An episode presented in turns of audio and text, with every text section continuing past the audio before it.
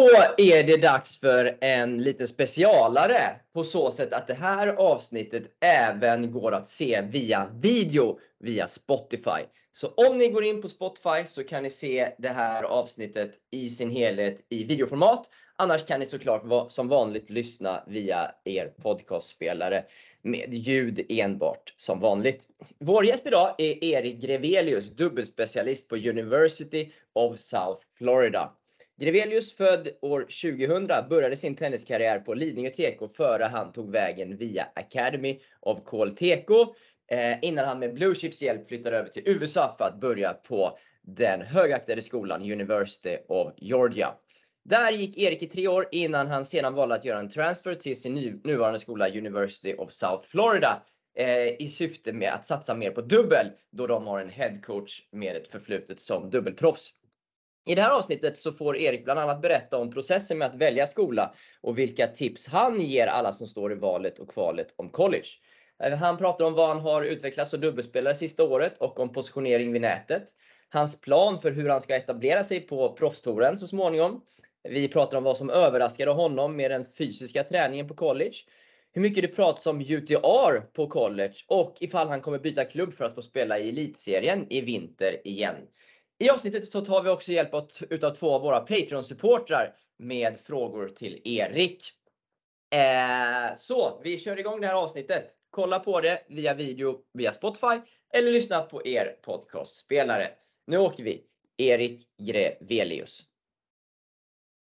Då har jag den stora glädjen att få hälsa Erik Grevelius. Välkommen till podcasten. Tjena. Tack. Kul att Erik, vara med. Jag tänkte vi ska börja från start här. Från allra första början i det här samtalet med dig. Att du ska få berätta lite om din väg in i tennisen från början. Hur fann du tennisen? Oj. Nej, men växte upp på Lidingö. Bara 500-600 meter från Lidingö tennisklubb. Gillade väl alltid sport.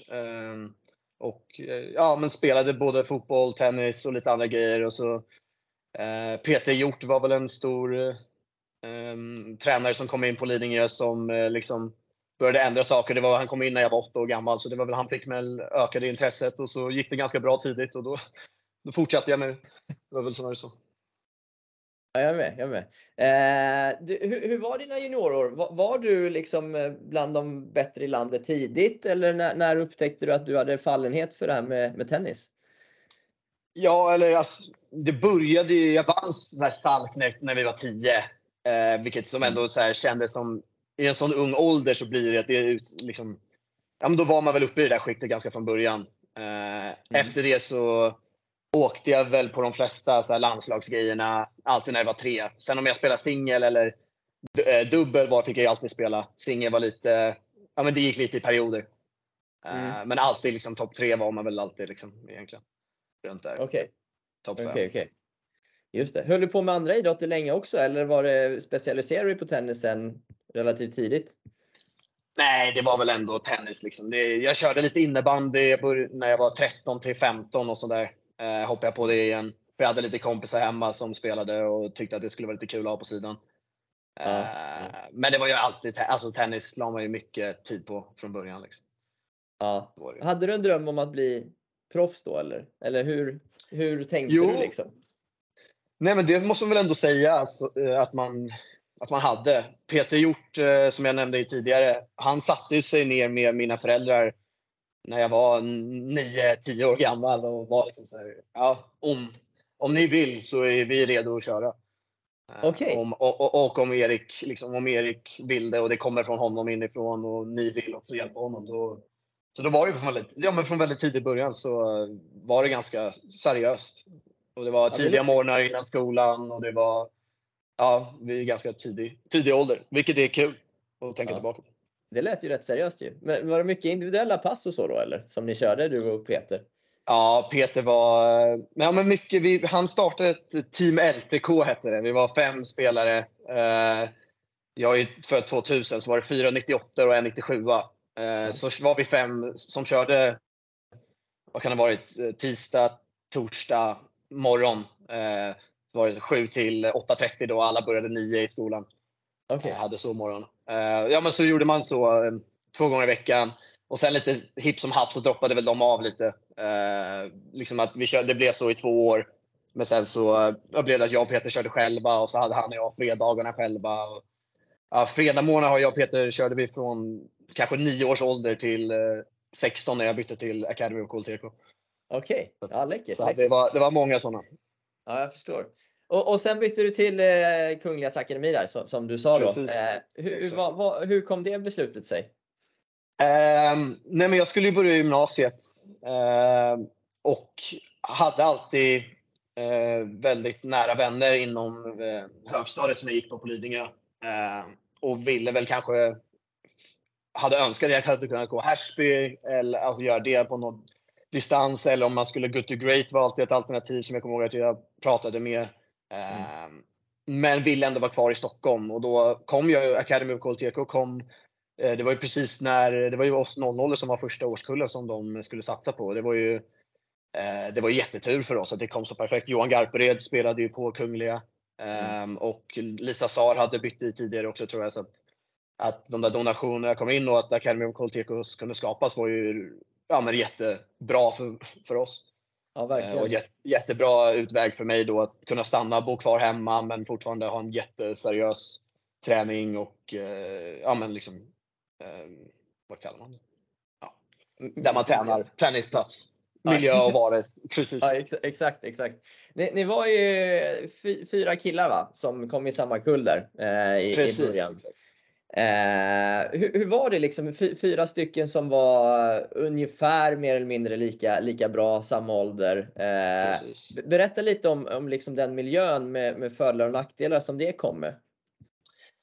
Nej, men det var väl nästan alltid bara bra.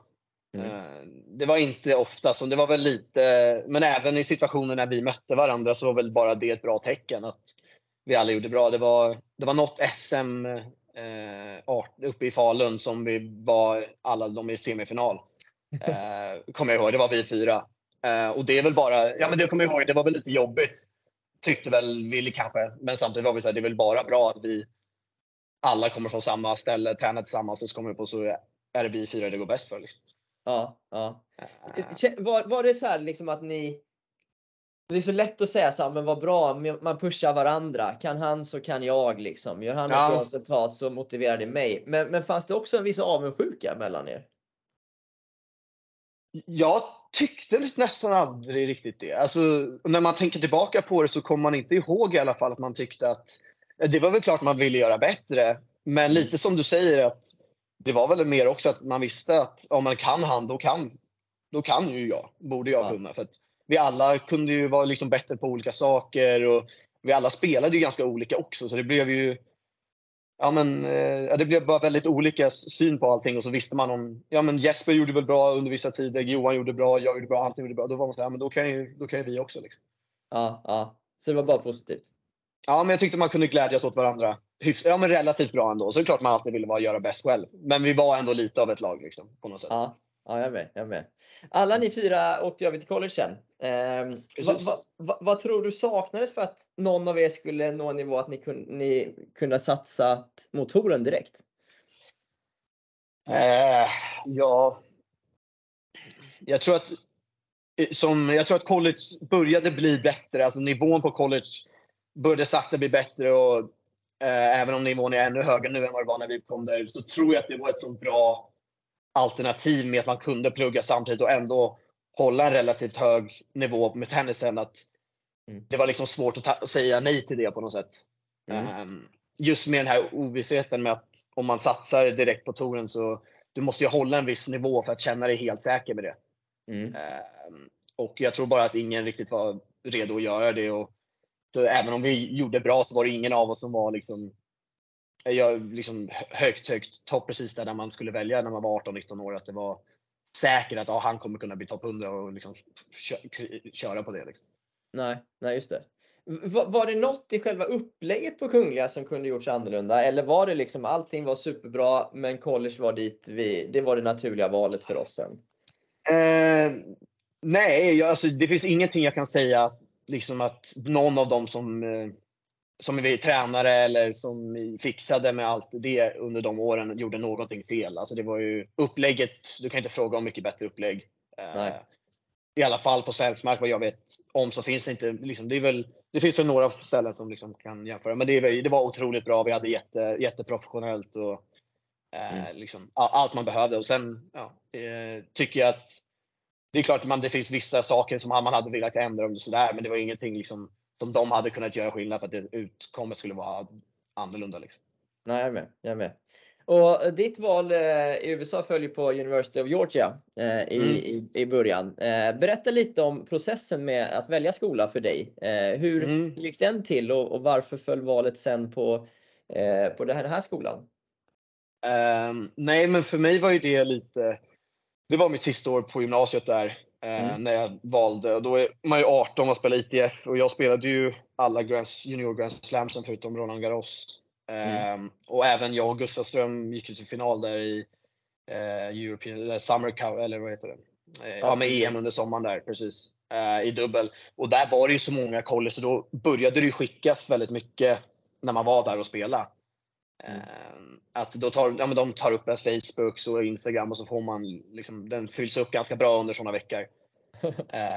Och då sen så kom jag hem och så hörde vi om Bluechip. Jag kommer inte riktigt ihåg hur vi kom i kontakt med Bluechip från början, om jag ska vara helt ärlig. Och det kanske, nej men det kommer jag faktiskt inte riktigt ihåg. Men jag vet att Adam då som jobbade för oss och var hanterare för mig och även Jesper. Han hade ju varit på University of Georgia tidigare som en så här volunteer assistant coach. Men det var egentligen inget mer än det varför det blev Georgia. Så han då hörde av sig till massa skolor och lite efter och gick väl igenom. Jag skickade till honom vilka skolor som hade hört av sig till mig och han fick gå igenom och liksom titta igenom. Och så hjälpte han mig med hela den processen och ja men liksom allt det blev bra. Och så kom jag i kontakt med några skolor, valde ut 3 skolor jag åkte och hälsade på min pappa och så valde University of Georgia. Häftigt. Vilka faktorer var det som till slut var viktigast för dig i det här valet? Nej men det var väl hur det var där, alltså hur professionellt kändes liksom tennisdelen. Jag valde ut 3 lite olika skolor. Jag var på Columbia i New York, vilket blir väldigt akademiskt sett så är det ju väldigt bra, men för att komma till tennishallen och så där så var det lite liksom det var lite jobbigt liksom hela tennisdelen. Det blev inte riktigt fokus på tennisen. Och jag ville väl hitta någonstans där man kunde balansera att det var akademiskt var det bra, men att det var en miljö där de bygger tennisspelare som vill bli proffs liksom. Och det var det ju under alla åren jag var där. Det var ju alltid, fanns ju alltid spelare som ville spela för att bli proffs, och det var därför de var i Georgia i Athens och tränade, var för att de ville bli proffs liksom. Just det. Det är en ganska tuff lineup va? Väldigt, det får man väl ändå säga. Jag gjorde väl ändå bra första 2 åren nu när jag tittar tillbaka på det, att jag spelade 4 mitt första år och sen spelade jag 6 andra året och alltid dubbel, men sen sista året så blev det ju mestadels dubbel. Men de är bra i år, nu vann de ju precis SEC regular season. Vann de precis, så de har precis en ring, så det är väl kul för dem. Ja, och vi kommer inte till det. Du bytte skola inför det här året, så hur känns det för dig då? Nej, det är bara kul. Jag träffade ju många av grabbarna i höstas när vi var och spelade regionals, och då gjorde jag väldigt bra ifrån mig, så då var väl de bara glada för mig där. Och så, nej, men jag ville ju att de skulle göra bra. Det är några av mina bästa vänner liksom, ändå. Som vissa av dem pratar ju med nästan varenda dag fortfarande, så att då kan man väl bara glädjas. Sen är det väl lite bittert att man inte var där när det hände, men jag ångrar inte mitt val att byta liksom för det ändå. Det gör ju ingen skillnad i det. Jag vet ju att det var inte, jag visste att Georgia har ju bättre chans att vara ett bättre lag, men det var ju, jag ville ju spela högre dubbel. Det var det jag letade efter. Ja, jag förstår. Innan vi kommer till din transfer här. De här 3 åren i Georgia, vad blev det som, alltså kan man säga, när du valde skola och din bild av college-tennisen och college-livet överlag, blev det som du tänkte, eller var det har det varit någonting som förvånade dig jämfört med vad du tänkte innan du åkte över till USA? Nej, men det var väl alltid ganska mycket prat om att college var man lyfte tungt och det var hårda, tränarna var väldigt hårda. Och jag kommer inte ihåg att man visste så mycket om college 2017-2018, precis innan man skulle åka där. Det känns inte som att det var... Ja, men det känns som att det är bättre, mer broadcasted nu och det, man kan se det mer på sociala medier och liknande. Lite insidan av det. Men det var väl det som var den största skillnaden. Jag tyckte inte att det var så... Det är väldigt roligt. Även om träningen, det är lätt för att man är ett lag, så blir träning, även om tränarna kan vara hårda och tuffa och fysen är tuff, så är det fortfarande väldigt tennisspecifikt och det är smart träning och liksom det är tränare som är väldigt kapabla till att veta hur man ska bygga upp en träning. Okej. Tycker jag. Så det var den stora skillnaden mot vad du visste innan då? Ja, men jag tyckte väl att det kändes som att det skulle vara väldigt, tränarna skulle vara väldigt tuffa och det skulle vara väldigt, väldigt hårt och det skulle inte vara så mycket relation mellan så. Men jag tycker att man har ändå fått en bra relation med många spelare och såklart även tränarna.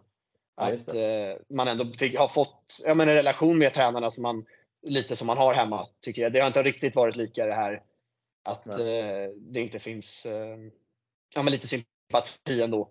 Ja, just det. De som funderar på att åka över till college eller ska göra det, vad skulle du ge för råd till dem liksom när de börjar prata med skolor och göra sina val?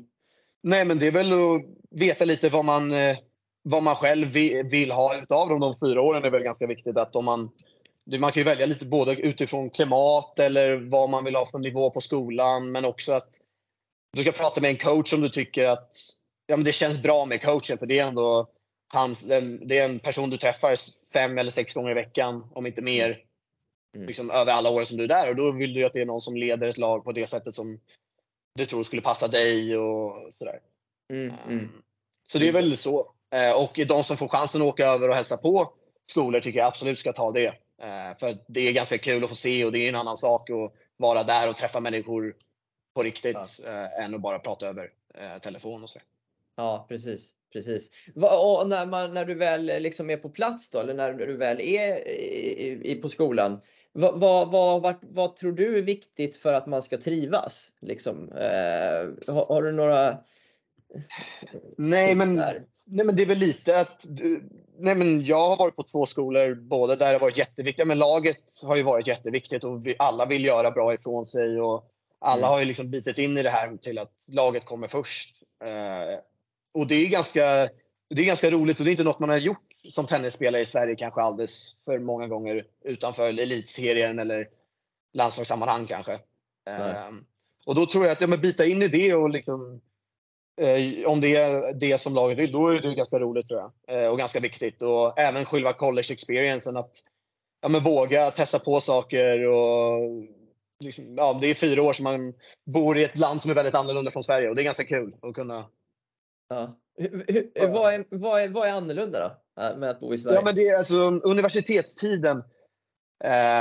Det är väl bara så här, det finns massa klubbar och du vet, de står utanför dininghallsen och skriker. Jag vet inte, det känns inte som att Sverige, om man går upp på en skola där hemma, att det händer riktigt samma sak.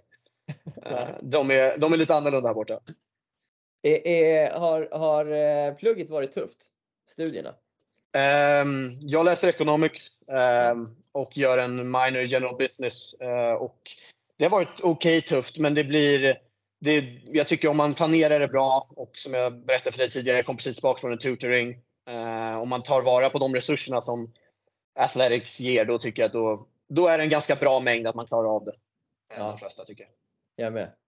Efter 3 år i Georgia där så gjorde du en transfer då till University of South Florida i Tampa. Berätta lite om det valet. Hur kom det sig? Som dubbel var väl det som var det viktigaste i min transfer. Jag tycker att det är viktigt att de sista 2 åren så blir det lite mer dubbelinriktat, mer träning och så. Så det var någonting som jag pratade om och gjorde ganska tydligt för alla coacher som hörde av sig. Och då kom jag fram och Ashley flög upp med assistentcoachen här och hälsade på mig i Athens och var väldigt motiverad till att han skulle kunna hjälpa mig med min dubbel, och det var så bra intresse och det kändes så rätt, så det tog ganska snabbt med att jag tyckte att det här kändes bra.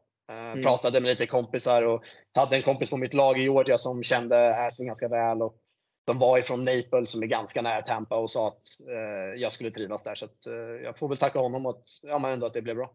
Just det. Ja, för headcoach Ashley Fisher heter han, va? Eller vad är precis, han? Ashley, ja, precis, Ashley Fisher. Exakt. Jag har ju ett förflutet som dubbelproffs, va? Om jag förstår precis, det. Exakt. Och du vill ju göra en mer specialiserad satsning mot dubbeln. Exakt. Och vad har du lärt dig från honom nu under första, ja vad blir det? Ja, 8-9 månaderna. Ja precis, 8-9 månader.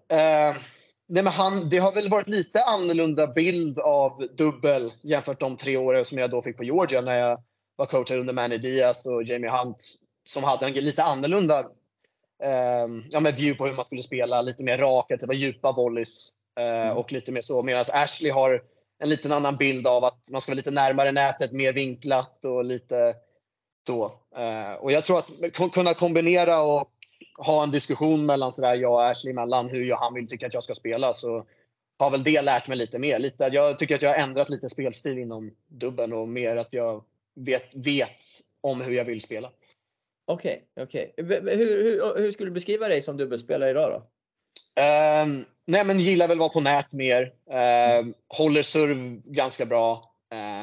Behöver jobba lite på returer, är den större delen av spelet som behöver jobbas på. Men, ja, men bra uppe på nät och hjälper min partner då, som servar ganska bra uppe på nät. Jag tror det täcker ganska mycket av nätet. Och så det är väl typ det som jag tycker jag blir bättre på också sen jag kom hit. Hur mycket dubbelträning är det för dig nu? Renodlad dubbelträning. Nej, men renodlad dubbelträning är kanske, ja men säg 30-40% av tiden jag är på banan. Okej. Ja. Och resterande är då med laget kanske. Så att om man tänker renodlad, liksom jag och Ashley står själva och gör dubbel specifika saker. Men sen spelar vi, som igår spelade vi ett set singel, då spelar vi ett set dubbel och sen efter det så gör jag dubbel då med Ashley till exempel. Dubbel specifierad träning. Ja. Vissa dagar. Men sen andra dagar måste man göra saker med laget. Just det. Men så det blir ju upp mot 3 timmar tennis om dagen i alla fall. Och då blir det ganska mycket att man hinner köra en timma volleyträning med Ashley och lite liksom med att vi jobbar på specifika saker och pratar och lite sådär. Intressant. När du spelar singel då, Erik, nu, eftersom du ändå är så tydlig med att det är dubbel du vill, liksom, du ser dig som dubbelspelare. Tänker du liksom att även när du spelar singel att du ska jobba på grejer du har nytta av i dubbeln då? Eller liksom skiljer du på de två grejerna? Det har börjat bli lite så nu, skulle jag faktiskt säga, under de senaste månaderna egentligen. Eller senaste halvåret kanske, att jag tycker att det är ändå en tid på banan där jag spenderar att jag vet att om jag spelar lite defensivare spel och kanske inte springer och liksom krigar lite mer och sätter in lite fler slag, då vet jag att då kan jag vinna lite mer matcher kanske. Men det hjälper inte någonting det jag gör på dubbelbanan. För i dubbel vill jag inte stå där bak och putta och nej. Då vill jag spela lite aggressivare. Så därför blir det att jag gör lite att jag spelar survolley och jag returnerar och försöker komma in och lite sådär. Så det blir lite att jag kommer in så mycket jag kan. Okay. Och det blir väl lite mer likt dubbel. Men jag tycker att det är den tennisen jag vill spela. Och jag tycker att det är väl det roligare på så sätt. Ja, just det. Om man så här, om du när du spelar, eller emellanåt gissar jag med spelare som kanske inte är så vana vid att spela dubbel, eller om du jämför med yngre juniorer som det kanske när du varit i Sverige under elitserien och så vidare, med spelare som inte är så vana vid dubbel. Vad skiljer en bra dubbelspelare från någon som inte är så erfaren än? Eller dig själv nu jämfört med tidigare till exempel också? Nej, vi hade en kille som kom nu i januari, en australienare som han sa det, han har nästan aldrig spelat dubbel i hela sitt liv. Jätteduktig singelspelare, har spelat 5 för oss och hade lite tufft i början men spelat väldigt bra nu. Men nästan aldrig spelat dubbel. Och det låter ju ganska, jag tycker i Sverige växer man ändå upp och spelade alltid dubbel och sådär. Ja. Alltså knappt aldrig spelat dubbel, sa han. Liksom aldrig bara gillat det och tycker det är bättre att vara själv på banan.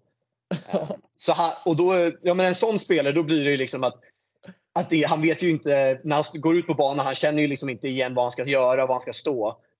Och jag tror att det är ganska många kan gömma sig att om man är liksom, bara du kan lite var du ska stå och sådär i dubbel, då kan man skrämma ganska många spelare. Ja. Och det tror jag att mitt största steg har varit nu de senaste månaderna. Och gjort att nu med min nya partner, vi är ju 10-2 nu i matcher tror jag. Att då vi har vunnit 6 eller 7 raka.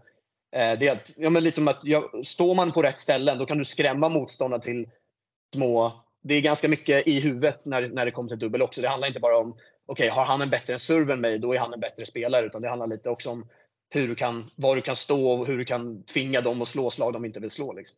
Ja just det, precis. Tvinga dem mot små ytor liksom. Ja men precis. Och även liksom vilken volley, vart vill jag att de ska slå den. Om det ska vara på liksom precis vänster axel eller höger axel. Liksom, även liksom sådana saker när man spelar. Börja fokusera på. Och det är någonting som har liksom öppnat upp en helt ny ja, men liksom tanke när det kommer till dubbel. Och det är ganska kul. Och det är helt ur Ashleys perspektiv och även vår assistant coach John. Så det är väldigt intressant. Okej. Spännande. Vad, när du sen, du har ju 1,5 år kvar typ då på college, eller 1 år till efter. Eller 1 år, ja precis. Jag graduated i maj nästa år, precis. Och sen är din tanke att satsa på proffstouren då som dubbelspelare, eller? Ja, precis. Det är väl tanken. Får ju se lite hur det blir nu med sommar. Ska försöka spela lite futures. Får se om man hinner hem till de svenska nu i Värnamo och Kalmar och har ju ingen poäng så jag vet inte riktigt hur det blir om man kommer in i kvalet eller liksom lite sådär. Men har pratat lite med Mange om det. Men ska försöka komma hem och spela dem om vi blir klara här borta. Och sen men försöker jag kanske tjäna lite poäng så att det blir en lättare transaction in till det. Och så nästa sommar köra på touren och börja testa det liksom. Ja precis, för jag tycker det var en intressant fråga där. Hur din plan är för att ta dig in sen då? För det är ju inte helt lätt som dubbelspecialist att gå från start så att säga. Nej, så är det ju. Och det är väl även någonting som jag och Ash satt oss ner när han kom med liksom sin presentation och sin varför jag skulle komma till dem. Så även att han vill ju även hjälpa med det och nu under nästa år att hela den transaktionen. Jag kanske kommer spela lite futures under hösten. Och, men även att han har ju hjälpt en spelare som graduatar nu i maj. En indisk spelare som ligger runt 300-250 nu. ATP tror jag är dubbel. Ritvik, som har gjort liksom den. Och han har gjort otroligt bra. Men att det finns liksom lite bättre. Men det får ju bli att man spelar futures. Så kommer vi få spela singel i början. För att även få en ranking där. För att jag vet ju att det finns ingen anledning att åka till tävlingar och inte spela singel om du kommer in i singeln också, så är det ju. Nej. Till en början. Men även att om du hittar någon att spela med, jag har ju fått till många vänner genom college och liknande, att man kan komma in i tävlingar med sådana spelare liksom. Ja precis. För det är ju nästan tufft att komma in utan en singelranking i början va? Precis, exakt. Till en början är det ju det. Men sen blir det ju när du väl får, om du gör några bra dubbeltävlingar och det.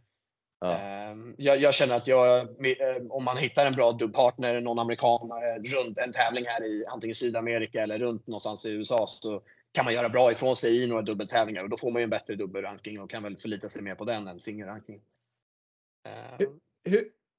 Hur bra tror du att du är i dubbel just nu?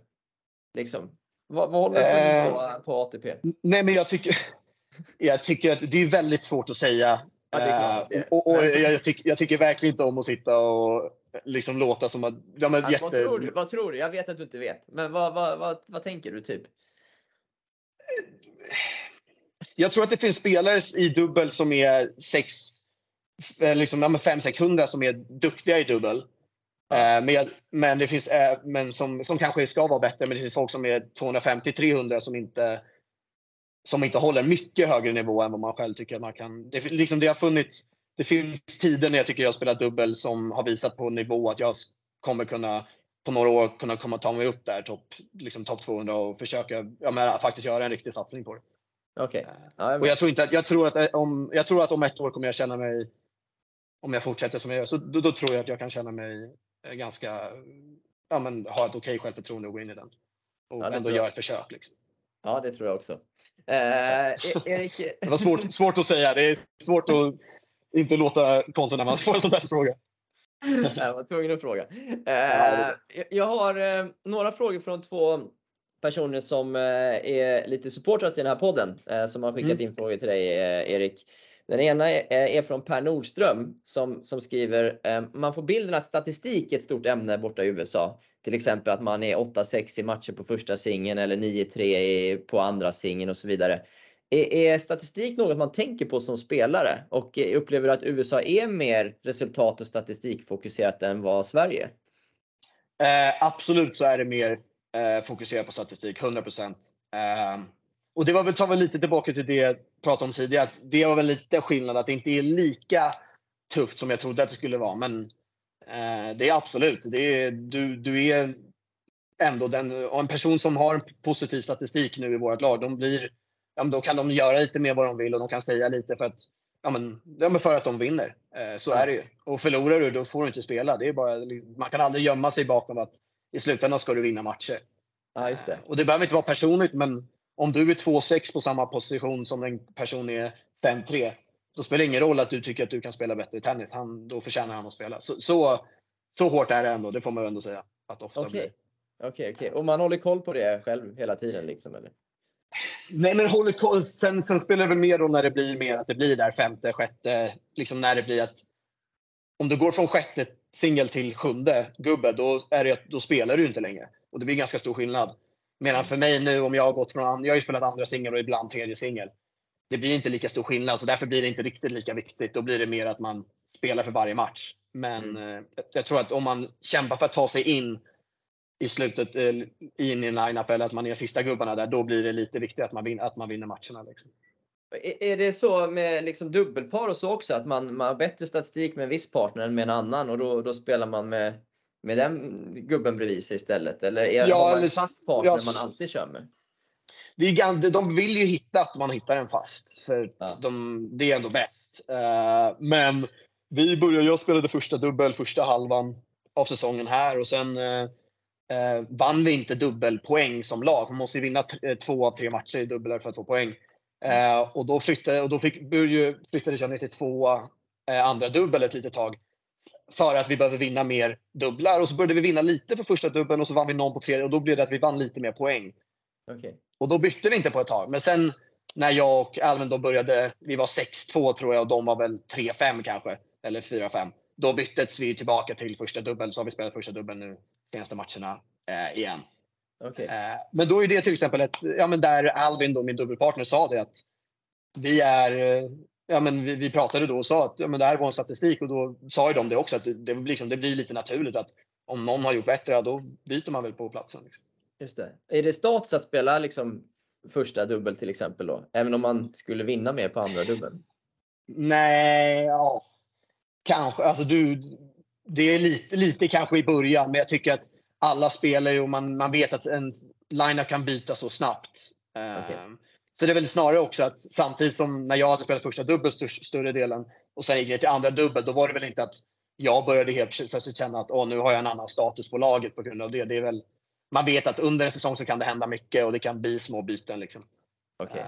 Men det är klart att spela första dubbel eller första singel eller högre upp, det är väl kanske, det är en annan roll man får i ett lag. Jag har en annan roll här i laget än vad jag hade på Georgia under mina 3 år där, så är det ändå.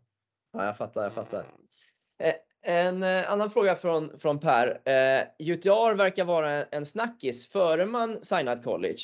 Pratar man om UTR även under sin tid på college? Ja, lite. Det blir lite kul. Jag var precis nu innan du ringde, så fick jag precis sms från min dubbelpartner då. Han gillar att skämta lite om UTR. Så lite, jag skulle säga... Nej, han tycker att vår dubbel-UTR gick ner för mycket när vi spelade andra dubbel i början. Även fast vi vann några matcher, och så förlorade vi en match, och då bara, ja. Och då tycker han att det är roligt att skämta om. Så nu när vi har gjort lite bättre, så ändras inte den så mycket, och då tycker han att det är kul att skämta om att vi fortfarande är lite lägre. Okay. Men UTR är jätteviktigt, är det väl inte. Fast det är väl ändå, jag skulle säga att amerikaner, tittare och kanadensare, de som växte upp runt USA och amerikanska tävlingar, de har ju växt upp runt UTR, och då blir det väl att de kollar väl det lite oftare. Okay. Men jag skulle inte säga att det är jätteviktigt, är det inte. Men det är väl det coacher och spelare har kollat på tidigare. Om du när du är 12-13 år ska kolla och vem ska jag möta, då kollar du på UTR, för då kan du se vilka han har spelat mot och liksom så. Okej. Men har ni har du koll på din UTR liksom så här? Eller har ni koll på den liksom och... Ja, men det är väl då snarare enbart för att det är lite roligt med min dubbelpartner som jag spelar med, för att min singel UTR gick ner en del också under hösten och så gick det upp, och då var det liksom roligt att han tyckte det var roligt att skämta om, att han tyckte väl att det var lite kul att den har gått ner. Okay. Men jag tycker det spelar inte, jag har kollat på den någon gång i månaden liksom, men det är väl inte att man tycker att den håller någon mer värde egentligen, utan att det är väl mer, det är väl kul om den går upp. Och okay. Går det ner så är inte det hela världen. Och coacherna, vet du? Nej, coacherna skulle jag inte säga. De har inte koll på. I alla fall inte våra. Och inte på Georgia heller. Därför där är ändå. För även om en UTR är bra så säger ni inte allting om en spelare. Eller hur en tränar. Hur vissa matcher såg ut. Det kan ju många saker, faktorer som inte blir inräknade i ganska många matcher.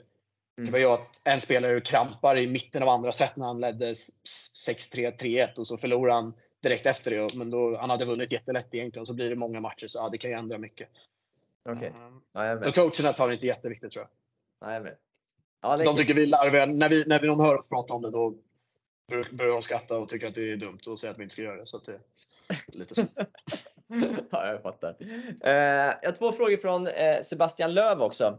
Spelar vi för lite dubbel i Sverige generellt, tycker du?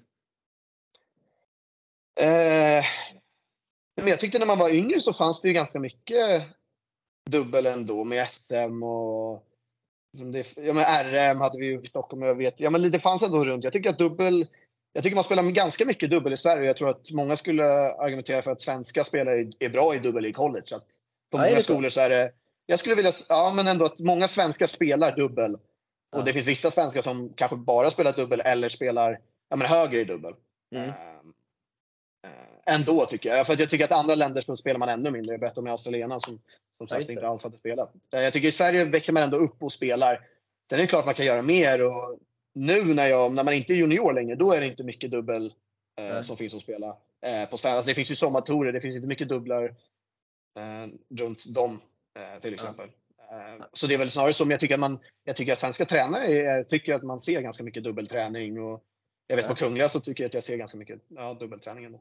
Ja, nu är väl Kungliga ett exempel som spelar ännu mer dubbel än många andra klubbar. Ja, det kanske är precis. Det är ju det som är lite svårt. Jag är ju bara hemma under kortare tider och då ser man Henneberg på banan. Det är mycket träning med honom. Han och Särkilahti och Billing. Det är den tennisen också. Men för andra frågan från Sebastian också. Hur kan man göra dubbeln ännu mer attraktiv och populär? Har du några förslag på det? Nej, men för dubbel på college så var det ju alltid så att det kändes som att det var fler åskådare under dubbelmatcherna. Okay. Nästan när jag spelade på Georgia i alla fall, där vi fick upp mot några tusen åskådare som kom och tittade. Det var ju mer energi, så dubbel i sig kan ju vara ganska roligt att titta på. Ja. Men det är ganska svårt att säga. Jag tycker att det är väldigt roligt. Det är väl hur tävlingar visar det och liksom lite så. Men jag vet att prispengarna går ju upp och jag vet att de försöker ju visa det mer och mer. Mycket mer än så kan man väl inte göra. Det är väl om folk vill titta och folk vill spela. Men det är ju, jag tycker det är roligare. Jag tycker det är roligare med dubbel och därför jag vill spela det. Och jag tycker det är väldigt kul att titta på också. Och jag tror att folk tycker det. Vad föredrar du själv att spela med? En liksom duktig renodlad dubbelspecialist också? Eller en riktigt, riktigt bra singelspelare bredvid dig? Ja, det är en bra fråga också. Faktiskt. En riktigt bra singelspelare som sätter mycket returer och har liksom en bra sturv. Det blir ju väldigt lätt att spela med. Det är ganska bekvämt. Man rör sig där uppe och de sätter in returen. Och, men man står mest där uppe. Philip Henning som spelar andra singel på Georgia spelade jag dubbel med mitt sophomore year. Och vi var nog så här, jag tror vi var 16-5 eller något i matcher. Och då, han är ju också så, han är ju hur bra som helst i singel, alltid topp 20. Och du vet, varenda retur. Vi spelar tredje dubbel, de bara servar och han bara smäller in dem. Då är det lätt. Ja, det är skönt att spela med. Men sen en dubbelspelare så är det ju också att jag tror att man kan spela på högre, stadigare nivå med en bra dubbelspelare. Man täcker nät och man sätter in returer och det blir väldigt, man vet hur man ska serva och man rör sig rätt. Då är det ganska skönt det också. Så jag tror att för högre nivå av dubbel så tror jag att det är bättre med en dubbelpartner som du kan vara så svetsad med att du rör dig. Man blir liksom som ett. Om man spelar med singelspelare då kan det bli att det blir så olikt att ibland funkar det inte riktigt. Ja, jag fattar. Ja, läckert.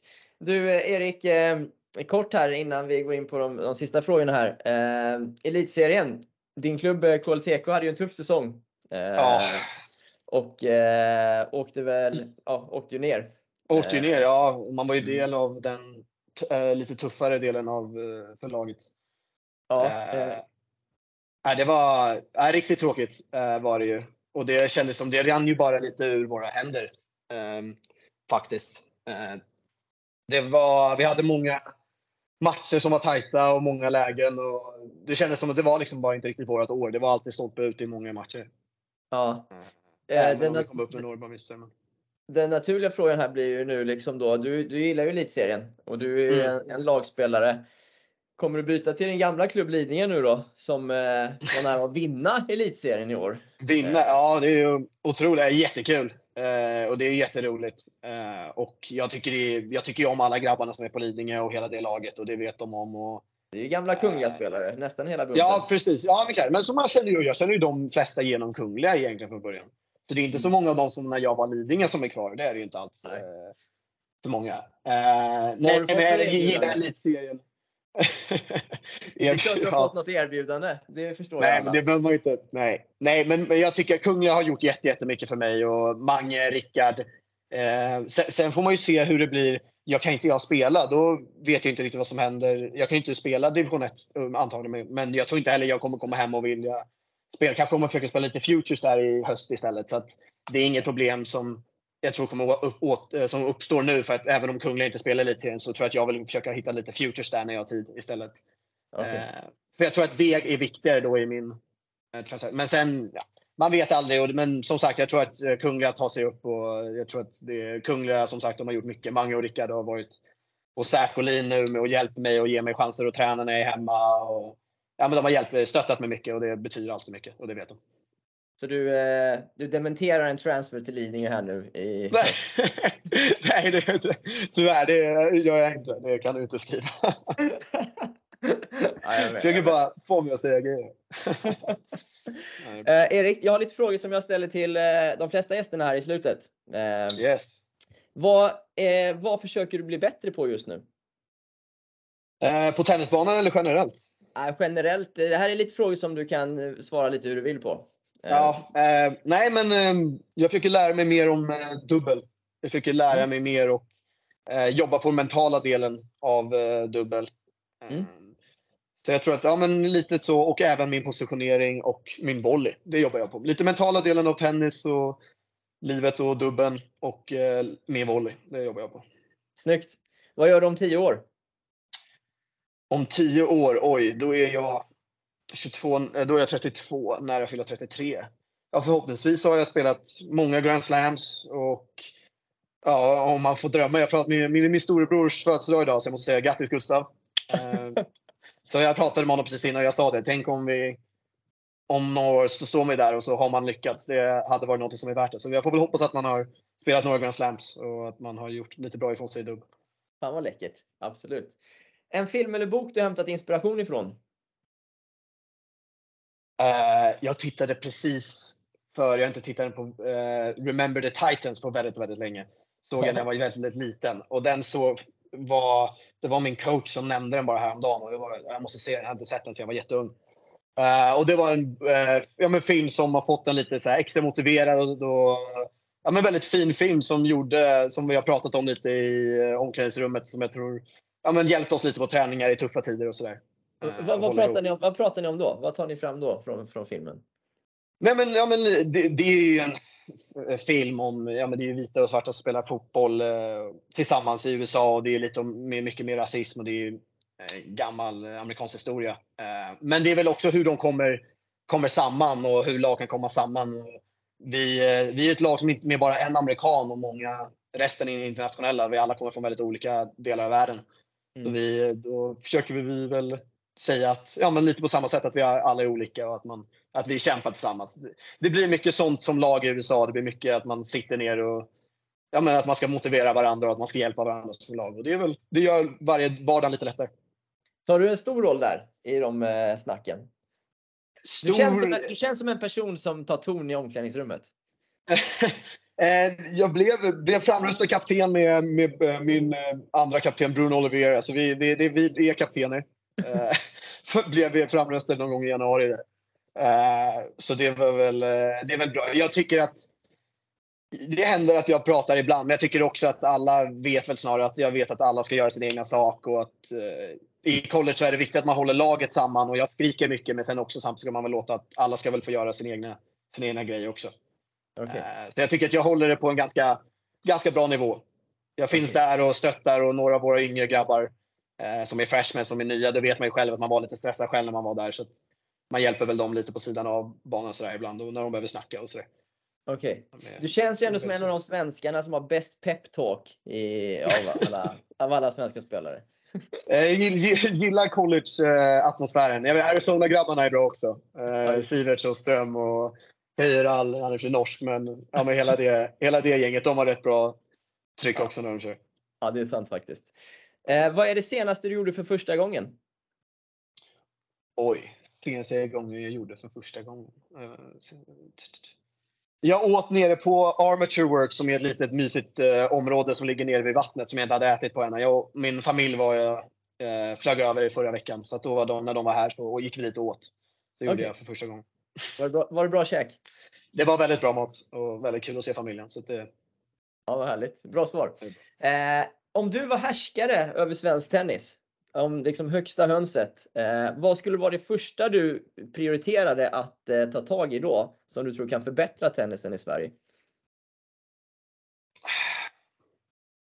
Ja, men lite.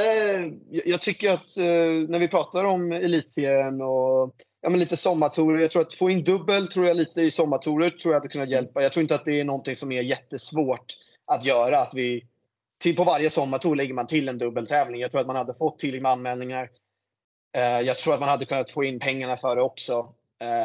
Och det behöver inte vara lika mycket då heller. Men jag tror att folk hade betalat för att spela och det hade kunnat vara tillräckligt. Jag tror att få in lite dubbel där tror jag var roligt. Mm. Jag har kollat lite på sommartorsschemat. Jag tycker det ser jättebra liksom ut och det är alltid kul och köra så. Men jag tror att man får in lite dubbel och sen blir jag lite partisk. Jag tycker dubbel är lite. För mig så är det lite roligt. Men, men jag tror liksom fortsätta med media och allt sånt där runt elitscenen. Det var jättekul att jag kommer ihåg med Mälarhöjden där var ju jättebra fixat och sånt där. Jag tror det bara att få fler folk att titta tror jag är väldigt viktigt. Och det tycker jag, bara fortsätta med det är bra. Ja, det är bra. Med dubbel i sommartouren bland annat. Ja, precis. Vad tror du på som du upplever att andra inte håller med dig om? Oj, vad som inte andra håller med mig om. Jag önskade något djupare svar än att om min dubbelpartner servar slice utåt, då kan jag stå väldigt nära singellinjen till höger. Och de kan fortfarande inte returnera cross utan att jag når. Alltså, han går höger. Om vi är på ätsidan och han slicear sin vänster serve utåt. Ja. Då kan jag ställa mig upp och från en vanlig position och de kan ändå inte slå cross. Vi har kommit fram till att det är liksom omöjligt att returnera då på något sätt. Så det tror han och jag på, men ingen annan verkar tro på det. Men det har funkat nu senast. Ja, det är bra svar ändå faktiskt. Ja, det är bra, Erik. 2 frågor kvar. Om du fick ställa en fråga till en person inom tennisvärlden, vad för fråga skulle det vara och till vem? Oj. Jag hade velat fråga Roger Federer. Jag har sett mycket om det nu på senare tiden. Men hur hårt han liksom trodde på det. Och hur han ändrade hur han var i början av sin karriär. Till när, speciellt på ATP-touren. Hur han blev den helt nya personen han är på banan. Det är helt otroligt när man kollar. Det kan vara ett år emellan och det är helt olika karaktärer på banan. Just det. Och hur han visste hur han ville vara på banan. För det är ganska intressant. Man kan vara man kan använda sin energi på många olika sätt och allt sånt där på banan. Så det är ganska det var coolt att veta hur han visste att det här är som är bäst för mig.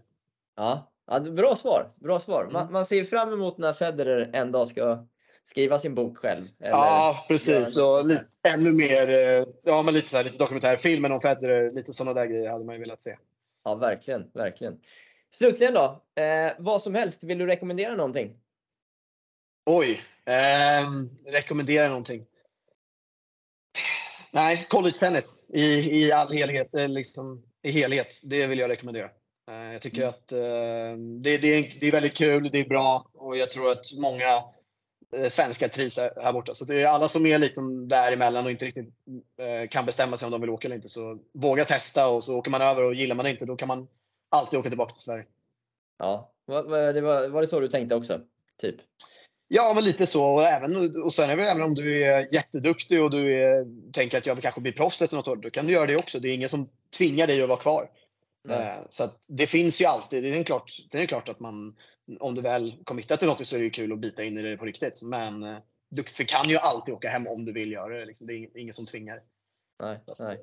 Nej, så testa det, så tror jag att många hade trivts. Och jag vet att det är många som trivs. Ja, just det. Erik, superkul att prata med dig. Tack så jättemycket för att du tog dig tid att vara med. Självklart, absolut. Det var jättekul att få prata lite.